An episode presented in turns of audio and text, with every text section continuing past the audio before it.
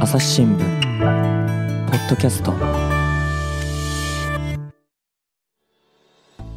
朝日新聞の神田大輔です、えー今回はですね台湾と回線をつないでおります台北支局長の石田光一郎さんです。よろしくお願いします。お願いします。でここまでの話は、まあ、政治と行政だから立法行政ですけれども司法に関しては日本と比べてえ情報公開であったりですね市民の参加はどうですか？えーっと、司法、その三権分立の一つの司法なんですけど、はい。その司法についても、すえーっと、台湾の公開部分は、かなり公開が進んでると思いますね。というと？で、えーっと、ただ、えーっと、これは、その日本、あの、えーっと、一つは日本にないシステムが台湾にあるので、はい、えーっと、それの評価が難しいんですけど、うんちょっと硬い話になりますけど、日本って三、えー三審制をとってます。そうですねそのえーと一般的に言うと地方裁判所、高等裁判所、えー最高裁判所。はい、で、あの、簡易裁判所、えーと他にもうちょっと違うあのまあ形式で始め火災るケースもあとかもありますすけど、けどねはい、はい。おおむねまあその三審制。うんあおおむねというか制度的には三審制。はいであの、台湾も三審制なんです。はい、で、えーとただ台湾はその最高裁判所の他に憲法裁判所というのが別にあっへて、ー。その日本だとその最高裁判所があの憲法解釈。これはその現在の日本国憲法に違反するかどうかっていうのも解釈するんですけど、うんはい、台湾の場合はその憲法解釈っていうのは憲法裁判所っていうその最高裁とは別の組織に担わしてるんですね。ほうで、この最この憲法裁判所っていうのは、その三審制、あ最高裁まで行って勝った場合、最高裁まで行って、まあ、勝った場合はあんまり憲法裁お願いしないですけど、最高裁まで行って負けた場合、うん負けた場合について、そもそもその自分が負けたこの法律自体が憲法違反じゃないのおおなるほど、うんうん、というのを憲法裁にお願いできるんですよ。その解釈してくれと。はい、これちょっと一遍調べてみてくれと。うん、いうふうに、その国民の側がお願いできるので、で、こうなんかそこのその憲,、えーえー憲法裁が扱う内容っていうのは、その基本的には最高裁判所でも判決が確定した話。うーん。うんうん。有罪無罪で、あと民事訴訟であっても、行政訴訟であっても、うん。基本的にはもう判決確定してますと。はい、ただ、そもそもその、えーと確定判決の、えーえー根拠になった法律って憲法違反じゃないのっていう、こうん、う、あのー構図なので、構図というか、そういうふうな、えーシステムなので、はい、で、あの、そこの憲法裁でのその判決文に相当するような、えー解釈の、あの、裁判長による読み上げとか、うん、あとは、同じように、その日本の、えーとみえーえー裁判と同じように、その、えー当事者、あの原告であったり被告であったり、うん、憲法解釈を求めた側が原告だと仮定したら、そそのそれに対する反対する、えーと被告側の弁護人とか、うん。弁護士とかの法廷でのやり取りっていうのを公開してるわけですよ。あ、法廷の中を公開してる。そうです。あの、それをそのネットで公開してるわけですね。ネットでその日ね。本でも、日本でも基本的には裁判っていうのは公開の原則がありますから、うん、でも入れる人しかわかんないんですよね。そそうなんです。日本の場合は法廷に行って、その傍聴しないといけないと。だからすごいあの人気の、人気というかみんなが見たいね、あの裁判になるとこうくじ引きになるんでね、傍聴券を求める長い人の列ができたりする。そうですね。うん。で、その台湾は、その、あの、先ほど申し上げた日本の三審制に当たる、その例えば地方、あの、地方裁判所、高等裁判所、最高裁の部分については、判決も弁論も、そのネットで、その現場からのその中継はしてませんけど、その実況中継はしてませんけど、うんその憲法裁判所のその憲法判断については、その弁論、その原告、あと被告に当たる人が話している内容を、あの法廷で話している内容を公開して。あと裁判長の判決文の読み上げに当たる部分も公開して、あ、そうでその後の、うん。ええ、あのその後のその司法当局のその記者会見、うんうん。今日のあの今日の憲法裁のこう例えば憲法判断はどこがどういう解釈でどういうふうな論理構成に基づいて成り立っているのかっていうのをうん司法当局が説明するんですけど、記者向けに。はいはい。それも公開してますと、ネットで。いいですね。そうですね、まあ、その、えー個別の案件、うん。うん、あの、なんだろう、えーと、憲法裁にも当然個別の案件にが元になっているので、うんうん。個別の案件に対する法律の解釈、うん。ある法律のその既存の法律の解釈。うんうんについて憲法判断してくれてるので、まあ、その憲法裁も元をたどると個別案件なんですね。その個別の我々のその刑事裁判であったり、我々の民事裁判であったりっていうのが、ね。はあ、はあはそういうことですね。そそうそれに対する判断ではあるんですけど、うん。うんまあ、もうあの判決が確定したものを対象にしてるから、うんそういう意味では公開はしやすいといえばしやすいかもしれああ、そうかそうか、そういうことですね。なるほどね。もうあの、えーっと白黒ついてるので、一旦その個別案件のものについては。なるほど。で、あのそれって法律こうあの法律自体がおかしいんじゃないのっていうのを問うてるので、個別案件自体がおかしいんじゃないのっていうのを問うてるわけではないんですよね。うーん。これ、あれです公開か、はしやすいと思います。公開してる、その、例えば判決文の公開とかもあるんですか？判決文も公開してますね。台湾は判決文はもう、えー、と一部のその刑事裁判の、えー、と刑事裁判およびその例えば、えー、と国益にものすごくかかって機密指定されているような内容以外のものは、うん。あの刑事裁判の一部っていうのは少年事件、その日本でもこれはね。うんうん。その少年事件のあの名前匿名になったりとかですね。そうですね。であまりその報道されなかったりしますけど、あの報道されないというか、うんうん。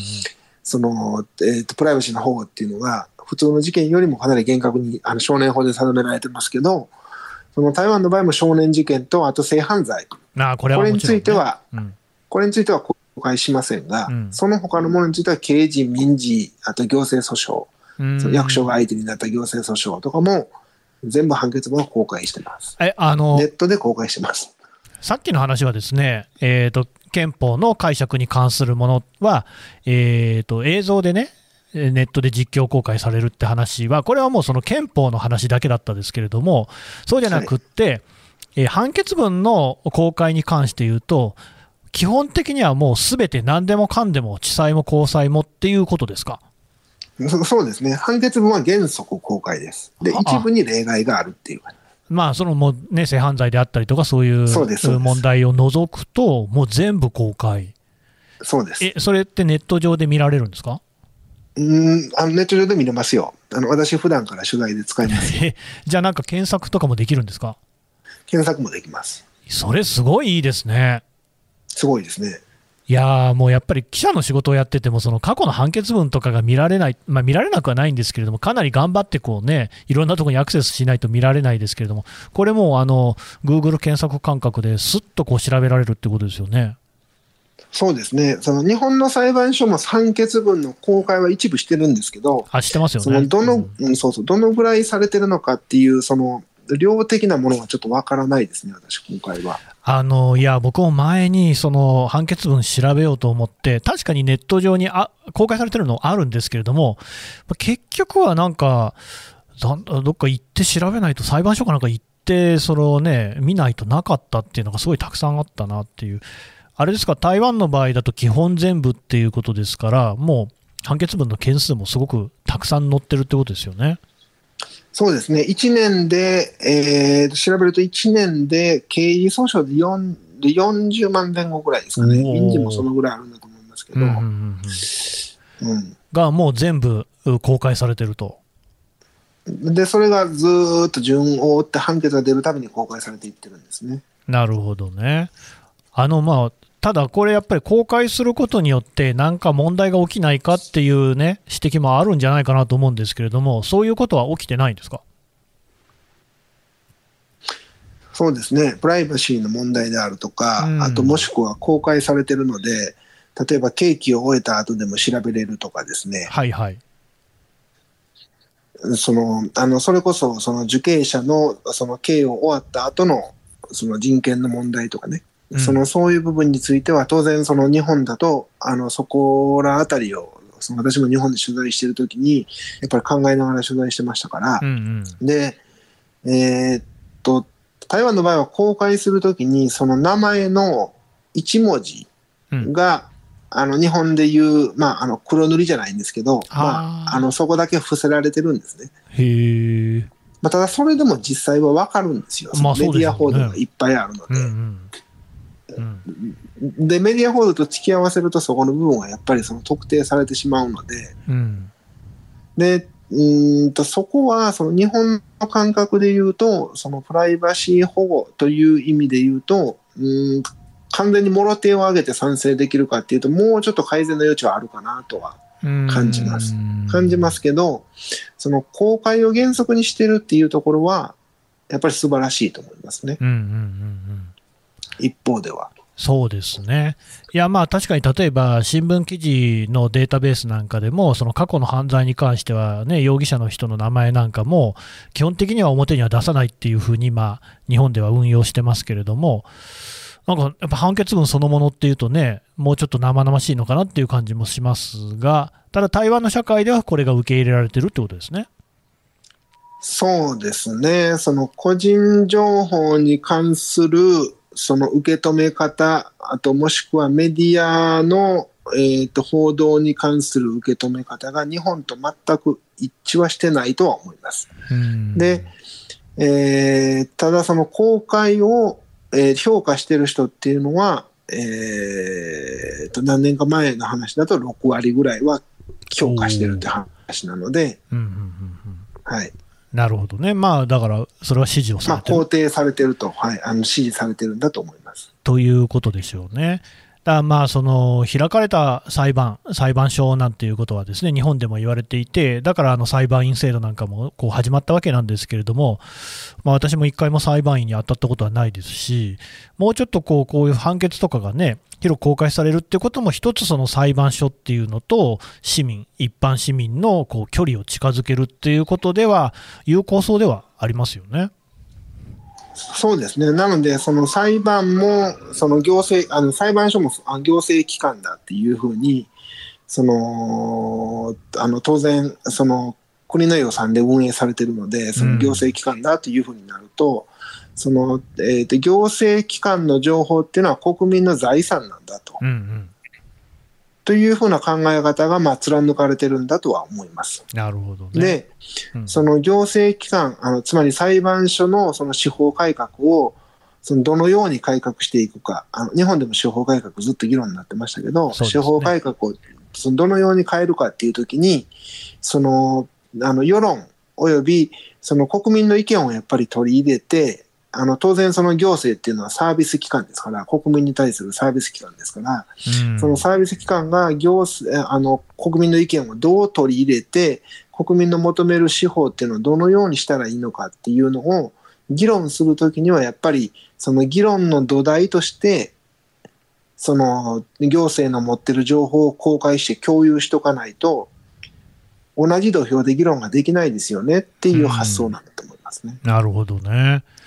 まあしかしあれですね、今まで石田さんから伺った話を聞いていますと、もうどの分野にしても、政治もそうだし、今だから立法、えー、と行政、そして司法と、全部、そのまあ割とこう、日本に比べればですよ、ガラス張りだなっていう感じを受けるんですよ。これってでも、ただその、ね、歴史、台湾の歴史経緯を踏まえると、決してその昔々から始まっていることではないわけですよね。むしろここ最近という話、ここまでそういうその透明性の意識が変わった、高まったっていうのは、背景としては何が指摘できるんですか？うーん背景はやっぱり長い時代のその、あの国民党独裁政権、つまり1949年に国民党が中国に移ってきてからのあの戒厳令も長い時期続いたので、うん。その独裁政権に対するいわゆる台湾の人たちの、あのー嫌悪感というかあのその時の教訓というかうん、そういうものが強いんだと思います。強い不満が背景にある。うんうんずこのそこのあのその時期に対このその時期に戻っあ今自身もその今現在もう民主化されてるので、うんあのひょっとしたらその時期に戻るかもっていうふうな危機感はないと思いますけど、はい。ここのその時期の記憶がやっぱりたくさんの人がその時期の記憶を持ってるのでうん。こあそういう国の運営の仕方はおかしいとうんうんそのみあのみんなが強く思ってるんだと思います。で、だからこそ、その、ね、政権交代が起きてみ、あの、今のその情報公開制度っていうのの大元っていうのは、その最初に台湾、ああ台湾で最初に政権交代が起きた千えーと2000年内に起こってるんですけど、はいそのせああの制定された法律に基づいてるんですけど、で、つまり、あのその時期まで遡ると、あのつまりよりあの今私申し上げた、その、えー、意図独裁制度であったり、えーともしくは戒厳令とかでいう、その時代に対する嫌悪感であったり、警戒感っていうのはより強いんだと思いますうね。んですえーえーその時代に対するその嫌悪感、警戒感が、えー比較的その進歩的な、えーうん情報開示制度っていうのを作り上げたんだと思います。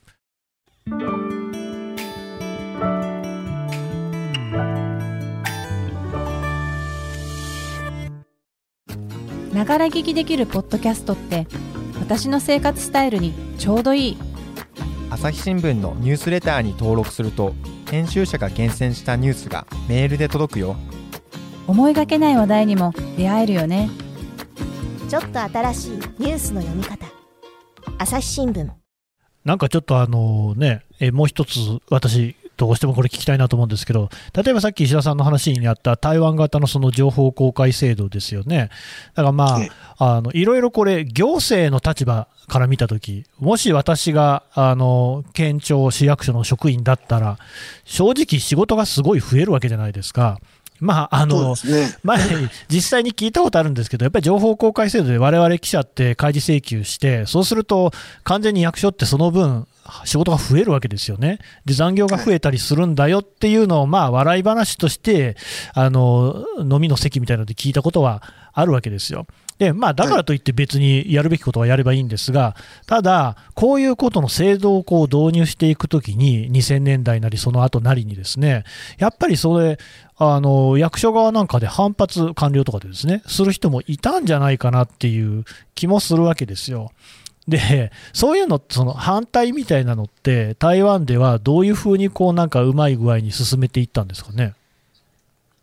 当時ですね、その、えー情報開示制度の、その、えー情報公開制度の元になる法律を作った学者さんに今回お話を伺えたんですけど、はい。その彼はまあその後、その当時の民進党政権で、その閣僚に民間から登用されて、あとそのままその法律、あの自分の作った法律、自分の描いた制度っていうのを、たまあ、いわゆる日本でいうところの国会を通して、うん。その国会で可決させて成立させるんですけど、うん。でその過程でやっぱりかなりその当時の官僚とか当時のその野党からはかなり反発があったらしいんですね。やっぱりうそのそれはそので行政を執行する側から見るとそのその考えが、えー保守的であれば保守的であるほどその国民あのまずある程度の形を作ってそれはその国民から隠すっていう意識だけじゃなくてその、えーと時間的な効率を考えてもある程度のものを作り上げた後で国民に提示して国民の賛否を問うであったり、うん。ある程度の形でも自分で通してしまったことで、その、えーと事情はあんまりわからない、その、えーと部外者、あの国民部外者ではないですけど、うんあまり事情がわからない人たちに口を挟んでもらうよりは、その専門家である自分たちがある程度作って、あとそれを執行して結果を見てくださいと。うんうん。でそこで不満だったら言ってきてくださいっていう方が、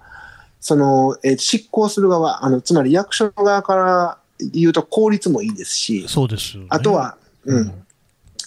で、何より、その、なんて言うんでしょう、あの、途中であの阻害されないですよね。まあそうの邪魔されずに済みますよね。そういう考え方もあるでしょうね。うん。うん、で、あの、情報も何も、あの、情あ主な情報、その業界の情報、ほとんど自分が一手に持ってますから、その、いや、あの、行政情報っていうのはすごい量がありますから、そうですね。で、その情報量がその少ない一般の人よりも情報をずっと集約している自分たちが決めた方がうんよりいいものができるだろうとはい。いう思いは当時もあったようです。ありそうですね。うん。うん、であのそれは、えー、とそういう考えが起こってくるっていうのはそのなんて言うんだろうえー同意はできないけど、えーと理解はできますね。うんあのつまり自分が一番情報を持ってて、その情報に基づいて制度設計した方が、うんあのより外部の意見をもう一度聞き直すよりも効率はいいし、よりいいものができるんだというふうな考え方を持つっていうことは理解はできます。同意はできませんけど。うんうんで、こうなんか台湾の場合も、あの当時のその役人であったり、その当時のその、えー議員さん、えーと野党の議員、えーえーと野党ですね、当時で言うとその国民党のその保守系の議員からはそういうふうな考え方があったようなんですが。でそこを、うんそう、あのそこをやっぱりその突破するためには、やっぱりその民間のその世論ですかね、うん。あの民間の世論とか民意のやっぱり後ろ盾と、うん。あと世論の後ろ盾と、というのが当然必要だったんだと。うん。いうことだと思います。で、実際にその反対を押し切るためには、やっぱ物事にはデメリットとメリット。で、今の情報開示請求で言うと、そのデメリットっていうのは国民の側にはデメリットっていうのがじゃあ果たしてあるのかっていうと、私は個人的にはあんまりないと思いますけど、うんはい。あるとしても、その先ほど役所の側が考える、いや、これ、あの民間の意見聞いてると執行遅れますよと、実施遅れますよっていうのを、その、えーデメリットと見るかどうかっていう点に尽きると思いますけど、うんうんまあ、あのそこをデメリットを呼ばないよ。あの、このあの私はデメ,、うん、このデメリットと代わりにこういう、あの呼んでしまうのがそのままデメリットだとしても、はるかにメリットの方が大きいはずですから、うん。だって実際に運用して、それの、えーある制度のえー影響を受けるのは国民ですから、その国民が納得する制度にできるかどうかっていうのは、設計自体から国民の意見を聞くっていうのは当たり前だと思うので、でその設計に、この設計時点で国民の意見を聞くためには、どういうものを作ろうとしてるのかっていう情報開示をしてもらえないと、うん正確な意見言えないですよね。そうですね。はい。で、その台湾の場合は、こうなんかそこで、あの、その考え方に基づいて制度設計して、で、反対、反対している人たちに対しては、あえて、その、えっと、行政監視なんだとは言わず、うん。情報を公開することによってビジネスが成功しますよと。あと台湾企業が強くなりますよと。あと台湾の国際的地位が上がりますよと。いうふうにしてメリットを多く説明して。同意を得たらしいです。まあじゃあ世論としてはその行政を監視するっていうこともあったんだけれども、あえてそこはあんまり言わずに、経済面の利益をこう強調するなんていうことをしたと。そうですね。あのなので、このその制度を進めたい人の戦略だったということですね。へえ、いやーなんかすごくいろいろ考えられてるんですね。うん。どうですか、実際、石田さんね、こうやって台湾のこう様子を見ていて、なんかだいぶ日本と違いますよね。そうですね。そのまず意思決定のスピードは速いですよね。ん。で、あとは世論に対する、こう、どういうんでしょうね。世論、あ、これ世論をよく見てるなっていう気はします。なんかあの、今の例えば行政の話一つとっても、なんか日本の行政ってそれこそね、あんまり世論のことを見ているのかなっていう気もしなくもないんですけれどもね。何がこんなに違うんでしょう？おそらくですね、あのーえーっと、例えば去年の、えー去年だかな、あのコロナ禍の GoTo、あの GoTo トラベルとか、ありました。あれでちょっと菅さんがあうんの最終的に GoTo にこだわって、うん GoTo やめましょうっていう判断が若干遅れましたよね。そうですね。で、あのその後、あの専門家会議とかでも、あれ、あの GoTo によって、その全国的に、えーえーと拡大したんだと。うん。あのコロナ感染がちょっと広まっちゃったんだっていうふうな意見出てましたけど、うん。あの辺に対して、その、こうなんて言うんでしょうね、一般の人たち、その GoTo の利用者であったり、その、えっ、と、旅行業のあの拡散について、その一般の人で不安を持ってる人たちであるとかの、うんうん。あの、そういう民意の方が多分絶対多数としての民意としては多いと思うんですけどお、そらくそうでしょうね。その、うん。当時、菅さんが多分重視していた民意っていうのは、その一般の絶対多数の民意というより、その GoTo によって、あの GoTo というかコロナによって影響を受けた、えー多くの業界の方々、うんうん。という方、というのだったんじゃないかなとは思いますね。まあ、だから菅さんに限ったことじゃ多分ないんでしょうけれども、ご自分のね、近くにいる人の意見はよく聞こえているのかもしれないけれども、なんか、実際そうじゃないですか、我々も普段生活している中で、その政治や行政がそんなに我々に聞く耳を持ってくれてるっていう、こう、実感ないですもんね。むしろなんか選挙でどんだけ票を投じても、じゃあそれで政治がこうね、私の思ったように動いてくれるのかっていうと、なんというか、諦めに近い感覚を持ってる人も少なくないんじゃないかなっていうふうに思うんですよね。なんか台湾っていろんなことが好循環を生んでる感じしますね。まあ、多分こう、なんて言うんでしょう、その民意を採用するシステムっていうのが、効率的に運営できてるかどうかっていうことだと思います。そのつまり、そのあの菅さんが、じゃあその、あの先ほどあの、例えば GoTo を例に出すと、うん、GoTo で、えー、っと彼がその当時の総理大臣として、その誰の意見も聞いてなかったかっていうと、私、そうは思わないんですね。でしょうね。その当然当然その、えー、と業界に必要な施策なんだと。うん、というふうな思いは業界団体から聞いてたでしょうし、うんうん、あのこれは別にその確証がなくて、私、菅さんを取材してから言ってるわけではないんですけど、なので、あのただ、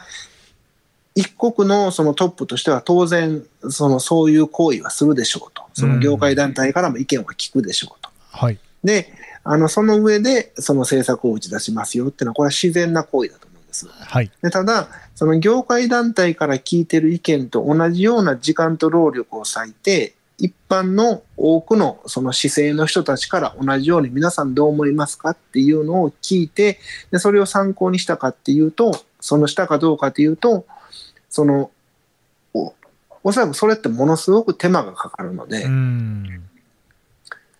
うんうん、であのそれをちゃんとこうあの効率よく集めれるシステムっていうのが、そのまだ日本政府の中には作れてないんじゃないかなとは思います。それ、すごい面白い指摘ですよね、効率っていうところが欠けてる、うん、だからそれこそ菅さんも別に Slack を使えばよかったわけですよね。そうですね。あのなので、その Slack を使うか、あそのこうなんだろうあのツールはどうであったりしても、ね。うん、そうそう、ツールはどうであったりしても、あとはそのやっぱりその民意を広く吸い上げれるそのシステムっていうのを、何らかの形で構築して、おそらく日本にもあると思うんですよ。はいはい、その日本にも類似のものはあると思うんですけど、うん、で、あの、そこで問題は多分その、あ市井の人たちが、えっ、ー、と、そこに送ることによって何らかのフィードバックを自分が期待できないとやっぱ送らないですよね。うん、そうですね。で、その、えっ、ー、と、国民に、えー、フィードバックしてもらうためには、えーと、そのシステムがどういうふうに役立って、で行政の側も必ず一定のこう、あの規則に基づいて、それをフィードバックしますよっていうふうな国民に信頼してもらわないと、はい、その国民はわざわざ自分のアドバイスを行、まあ、アドバイスじゃないですけど、国民の場合は、要求を行政に届けようとは思わないですよね。うんうんうん、その通りです。その一人一人、あこう一人一人の国民みんな自分の生活で忙しいわけですから。そうですね。でそれをあえて自分の時間を割いて、その行政に自分のリクエストを届けるっていうのは、ひと手間かかるわけですよね。うんかかる。で、その手間をかけることによって社会は当然良くなる可能性は高まりますけど、うん、じゃあ、果たして本当にたかあこうあの社会を良くすることができてるのかと、このシステムは。うん、というそのシステム及びその現政権に対する信頼がないと、そういう行動のためにあえて時間を割かないですよね、国民は。でそこの多分信頼関係ができてて、で台湾の行政もこれはそこで国民の意見をもらいたいから、そのもらいたいから、うん、で、あの、もらわないと逆に言うと次の選挙で落とされるっていう期間があるので、で、もらうために、もらうためにその制度を作って、その制度に対して私たちはこうしてますよっていうのを国民に説明してるんですね。うんうん、有権者に説明してるんです。はい。そういうことだと思います。いやしかし今までの話でもね、スピード感、透明性、それからまあフィードバックっていうのは要するに双方向性ですよね。そして効率。で、それをこう下支えする信頼。まあ、なんというか、日本に足りないものはいっぱいあるんだなっていうのを台湾を見ると感じますね。うん、うんいや、いい勉強になりました。あの石田さん、本当どうも、まあ、はい、はい、はい、ど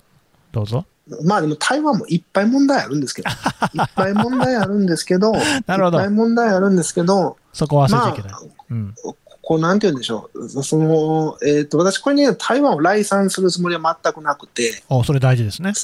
うん、その、ただ、その、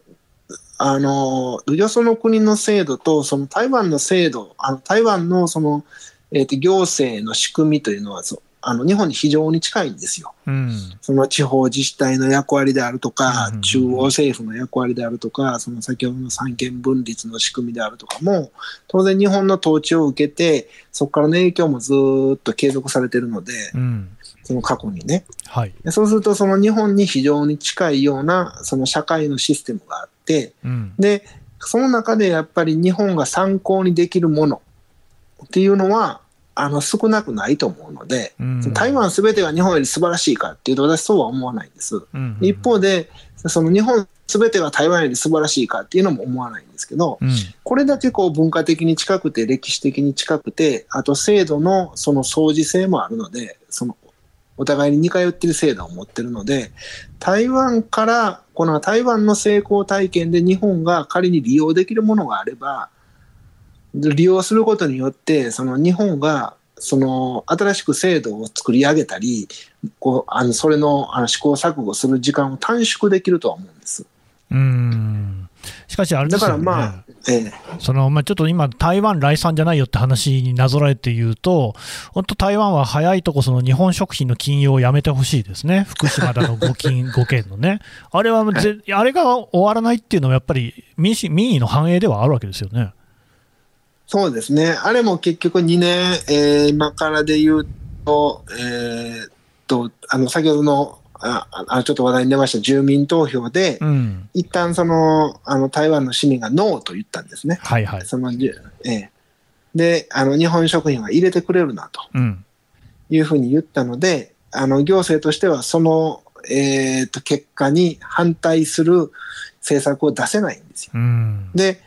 えー、ともう2年、そのえー、と住民投票の結果から2年間は反対する政策をしちゃいけませんよっていうふうに法律で決まっているのでうん、で、その2年間は今超えたので、うん、今はしようと思ったらできるんですけど、やっぱりそこは、その政権としては、まあその民意をずっと見てるので、うん、そその民意で昔示らえあの昔示されたその日本の食品の解禁について今民意を全く無視した段階で法律の縛りは解けましたけど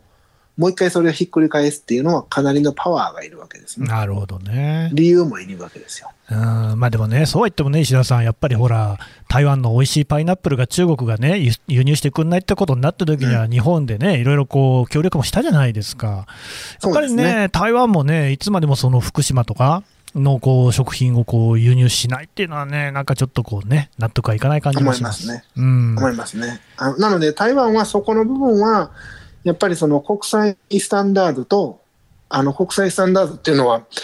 そその科学的なうんあの科学的な数値、その福島あのはじめとして台湾が今禁輸にしてる、うんその日本食品の5件、あの5件、あの5件産の食品を禁輸にしてるんですけど、はい、もうあのそこからその放射性物質とか出てないわけですよね。そうですよ。で、そう、あの出てない状態だけど、いわゆるそのあの台湾の域内での風評によって、うんいや、それはもうちょっと困るっていうふうに言われてる段階なので、うんあの言われてる状態なので、そのそこは台湾のシステムが、やっぱ台湾の行政当局も、いやいや、科学的にちゃんと判断してくれと。あと。国際スタンダードに基づく科学的な数値で判断すべきだよっていうのは、やっぱりその行政の責任として説得すべきだとは思いますね。うんなるほどね。いや、でも本当にね、こう、なかなか複雑な問題だなということは分かりましたけれども、まあ、日本がもう見習うべき点もたくさんあるんだなということもよく分かりました。はい。石田さんどうもありがとうございました。ありがとうございました。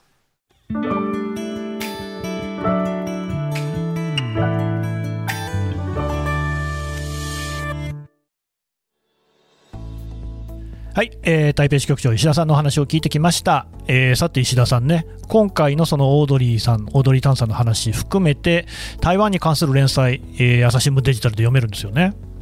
あ、そうです。えっと、台湾からのヒントといはい。う台湾からのヒント。題で、うん。オードリー・タンを育んだ社会といううん。